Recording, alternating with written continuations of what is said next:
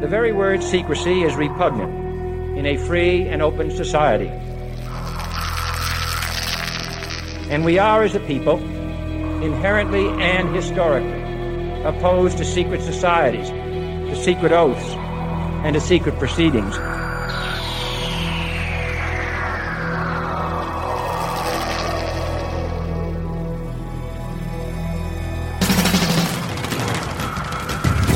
The questions you always had, the answers you were never given, the place to seek the truth. Welcome to Veritas.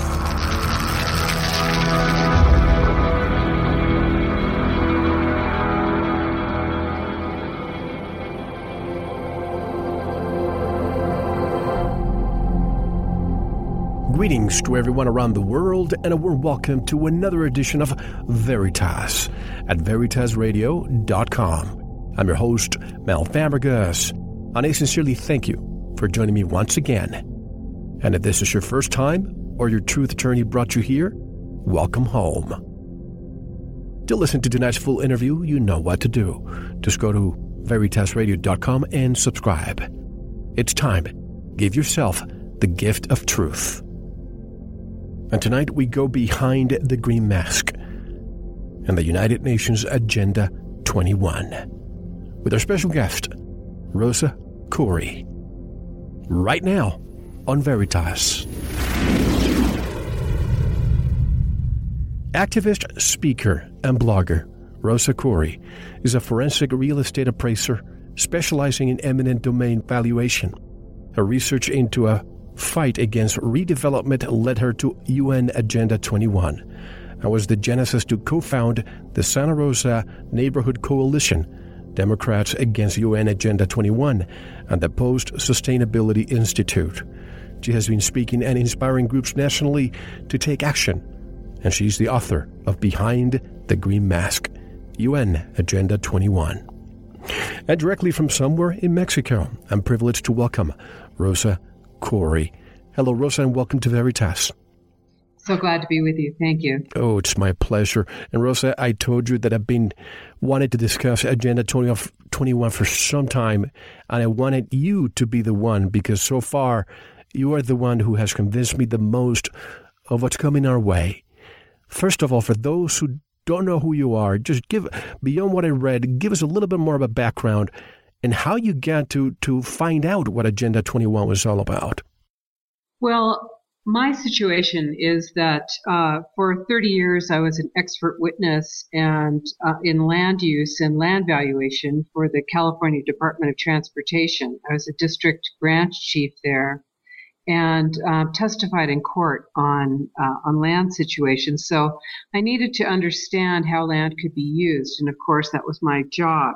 So about, around 2002, I began to see a change in land use in the San Francisco Bay Area, where people who had expectations what their property could be used for based on their zoning were being turned away from the planning departments and told that they could not use their property as it was zoned.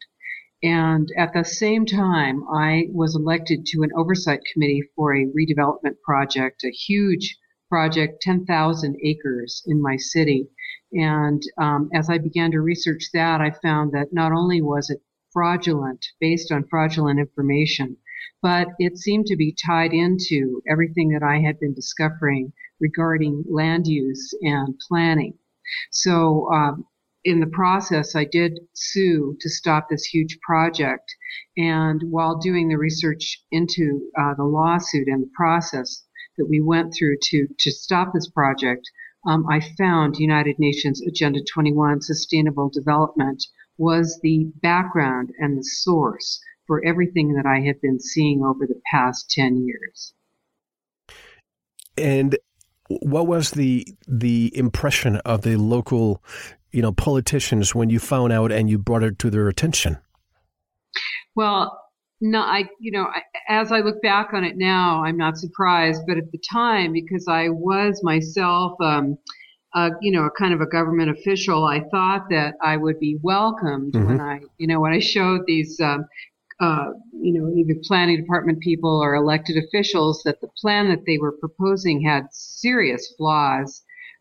Instead, they actually turned on me and attacked me personally, including articles in the newspaper about me that were not true, lies about me personally in my neighborhood. And these smears, really take a look at who it was who was focusing in on me. And I saw that not only were these people in positions to gain from this enormous redevelopment project, but they were also tied in beyond that in a larger scheme, whether it was through financial, political, or some kind of social, environmental means. They were being directed to actually push this plan on the citizens without them being aware of the implementation, implications for it in their town. And so I was, basically an enemy, and was really surprised to see that. I hadn't expected it. In a nutshell, the plan calls for governments to take control of all land use and not leave any of the decision-making in the hands of private property owners. Did I say that right? Well, that's a quote from my book. Right. And Agenda 21, Sustainable Development, is it's actually the blueprint. It's an action plan that was agreed to in 1992. By the United States and 178 other nations. And this is a plan that is really fairly unknown in the United States and around the world. But the plan is actually a plan to inventory and control all resources and all human beings on the planet. And we're seeing that, of course, as the National Defense Authorization Act, as Smart Growth, as Smart Grid, Common Core.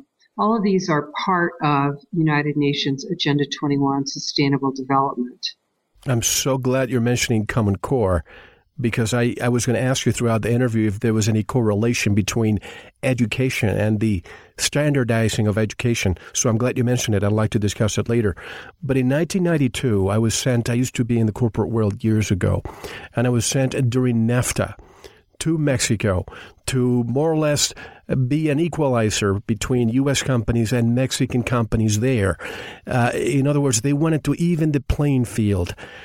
Is there a relationship between free trade agreements and Agenda 21? Oh, absolutely. The Trans-Pacific Partnership, the Transatlantic Trade Agreement, NAFTA, CAFTA, of course, the EU, the European Union, which started as the Coal and Steel Agreement. I think it was in 1955 or 56. Trade is a way of implementing this plan, because what the plan is, what globalization really is the standardization of all systems.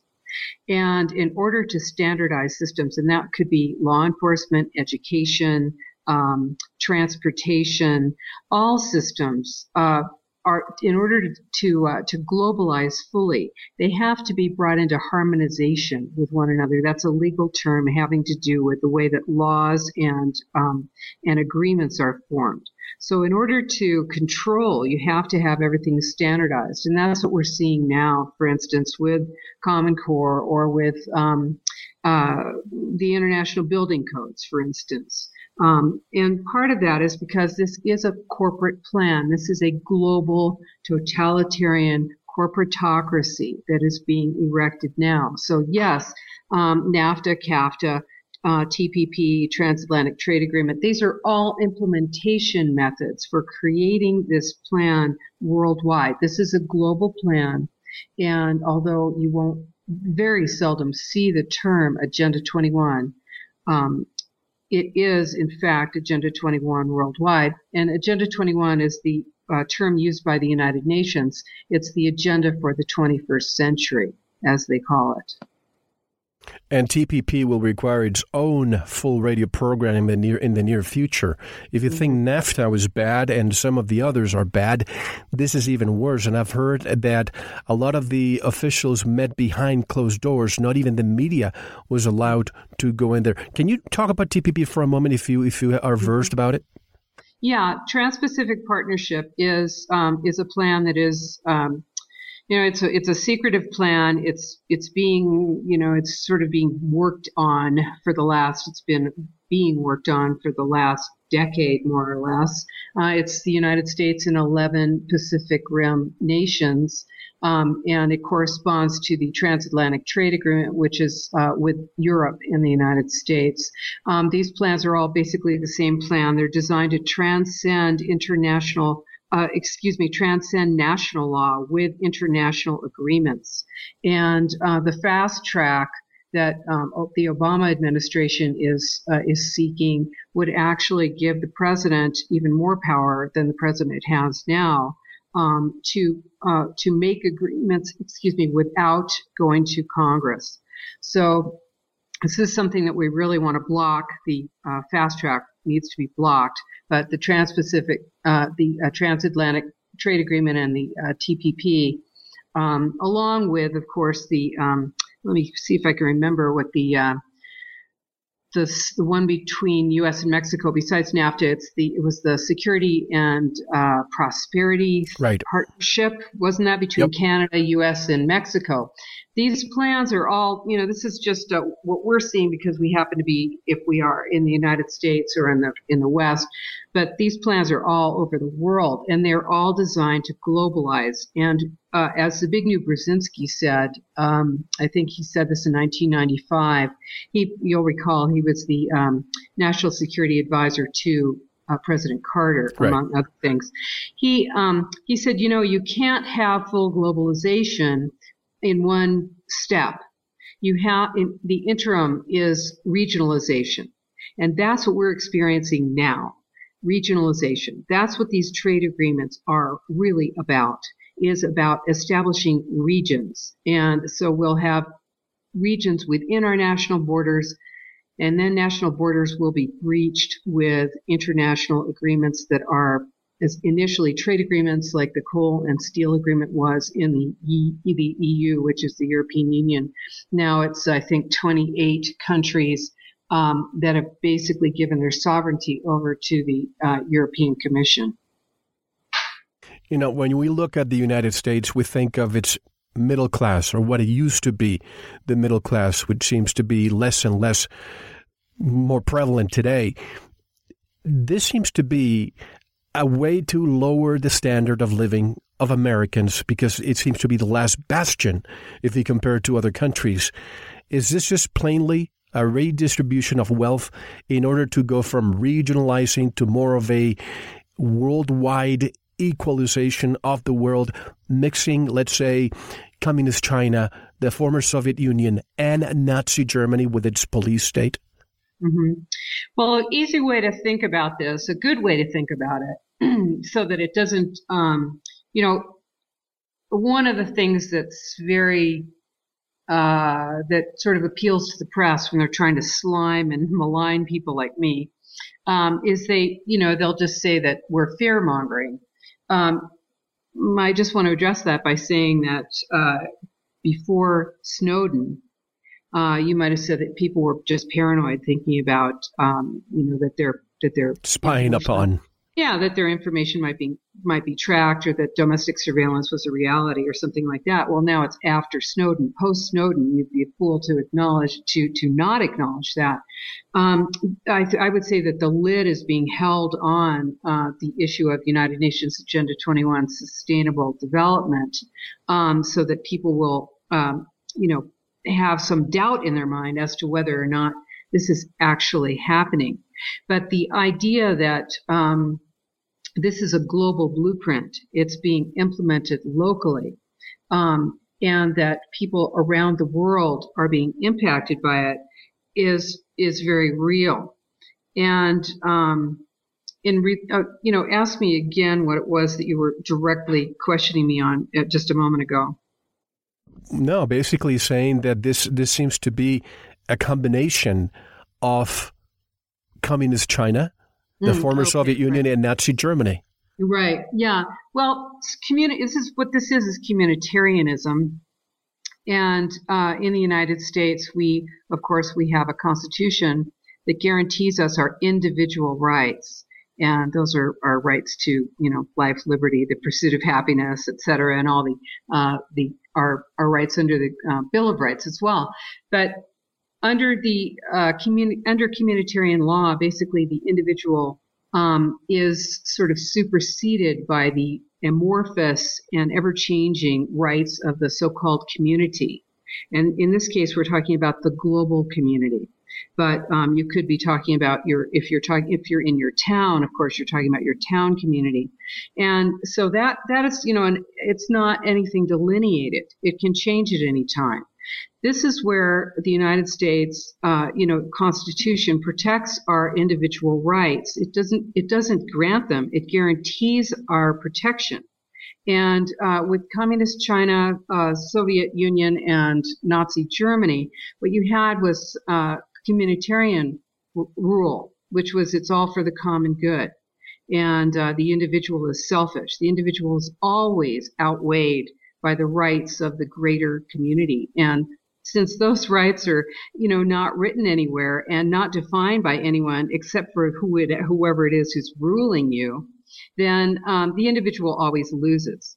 So this is the concern here, is that, we can bring it right down into everyone's town. The plan is created to be a global plan, but implemented locally. So when you see it locally, it's not called Agenda 21. You'll see it as a land use plan in your town, as a restrictive plan determining what can happen in your town physically. And this is a way to restrict your rights, both your rights to movement, your rights to free speech, and your right to live and work where you wish, as well as your right to use your land, water, and and any other resources, your mineral rights, etc. Where is this hydra? Because I think it's going to become another hydra pretty soon. Where is it deriving its power from? Obviously, it has to be money. Is it coming a lot from property taxes? Mm-hmm. Well, the way let me just take this back a step, and let's just to kind of talk about how what happened after the United Nations meeting in 1992, the Earth Summit in Rio de Janeiro, where the U.S. and 178 other nations agreed to this plan. It's an actual plan, by the way. It's a 400-page plan. What happened at that time was that, and you'll see this if you go to Wikipedia or other websites to check out United Nations Agenda 21, you'll see that it's a non-binding voluntary plan, and that is true. And you'll hear from the press that the UN has no power over the United States, etc. The fact is that after the agreement was agreed to, it's not a treaty; it was an agreement. After it was agreed to by the United States, the following year, it was agreed to by George H.W. Bush. And the following year, Clinton took office. And 6 months later, on the anniversary of the agreement in June of 1992. So in June of 1993, President Clinton created the President's Council on Sustainable Development. And that council was basically tasked with implementing Agenda 21 in the United States. And that's exactly what it did, because on the council was, this was a conglomeration of cabinet ministers, cabinet officials. So it was 10 cabinet-level secretaries from the federal government, along with environmental groups like the Sierra Club and the Natural Resources Defense Council, and then along with them, many corporations like Enron, for instance. Ken Lay was on the President's Council on Sustainable Development, and other other corporations. So like Dow Chemical and the oil companies were on there. So this is what happened: is that it put together a group of people who could implement Agenda 21 in the United States. And that was their plan was implemented in the U.S. It's a top-down plan, but it masquerades as a local plan. So when you see it in your town, it's directly influenced by this international plan. And what they did was they gave a multi-million-dollar grant. Thank you for listening. To unlock the full 2-hour interview, including video formats, downloads, transcripts, exclusive articles, and more, subscribe to Veritas Plus now. Gain access to our entire archive dating back to 2008. Just click subscribe at VeritasRadio.com. Because you don't want to believe, you want to know. Subscribe now. To listen to the rest and all of our exclusive material, proceed to the Veritas Plus member section, or join the Veritas Plus family by subscribing. Click on the subscribe button at VeritasRadio.com. Don't forget to visit the Veritas store for focused life force energy. Get a 15-day free trial today with no credit card required. And if you want to get in touch with Mel, want to be a guest on this radio program, have a guest suggestion, or have feedback, just click on the contact button on our website at VeritasRadio.com. Now, proceed to the Veritas Plus member section or subscribe to listen to the rest of the interview. You don't want to miss it, because you don't want to believe, you want to know.